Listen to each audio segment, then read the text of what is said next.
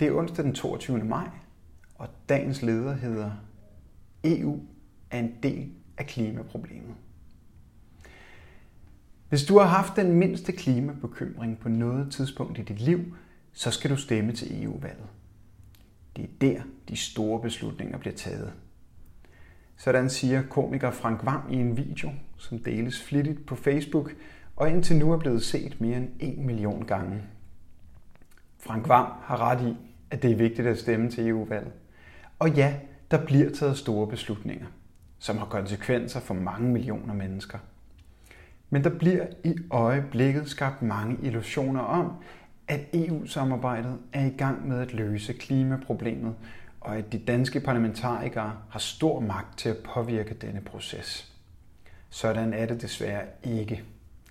EU er en del af klimaproblemet, ikke en del af løsningen.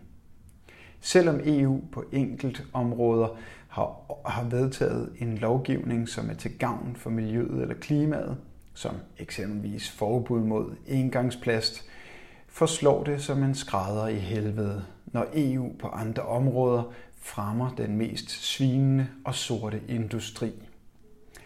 Rina Ronja Kari fra Folkebevægelsen mod EU har fremlagt et meget sigende eksempel.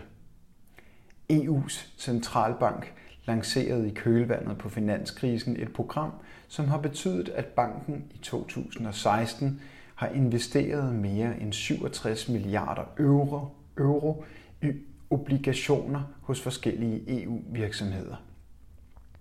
Nu viser en opgørelse, at disse penge i helt overvejende grad er gået til firmaer, der har stået i vejen for omlægning til grøn energi og bæredygtige klimaløsninger.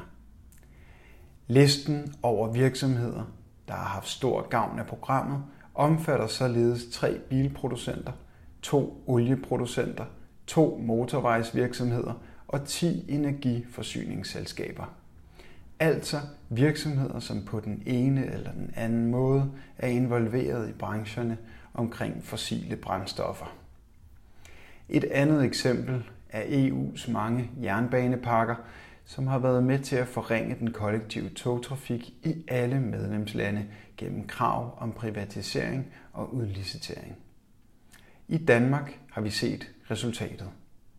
DSB er i gang med at blive opsplittet og gjort klar til salg, og fungerer dårligere og dårligere. Passagererne flygter over i enten fly, den mest brændstofforbrugende transportform overhovedet, eller busser, som belaster vejnettet og efterhånden kører på kryds og tværs i Danmark. Det er en udvikling, som vi ikke engang som land selv kan styre længere.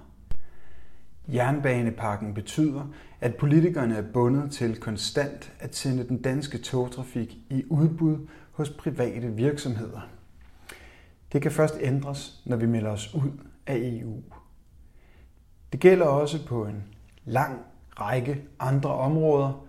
I EU-systemet har konkurrencelighed mellem landene til enhver tid forrang for miljøet. Det var for år tilbage årsagen til, at Danmark blev tvunget til at afskaffe forbuddet imod øldåser. Helt grundlæggende har EU-medlemskabet betydet, at der er sat grænser for, hvor langt danske politikere må gå for at bekæmpe klimaforandringerne og lave miljøforbedringer. Også af hensyn til klimaet er det nødvendigt at tage magten tilbage.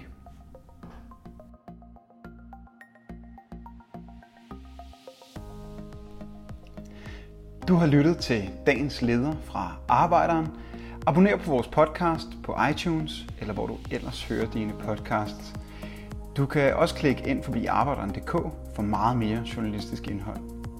Du er også velkommen til at følge Arbejderen på Facebook, Instagram og Twitter, samt tilmelde dig Arbejderens daglige opdatering på Messenger. Vil du i kontakt med Arbejderens redaktion, kan det ske ved at sende en mail til redaktion arbejderen.dk. Tak fordi du lyttede med.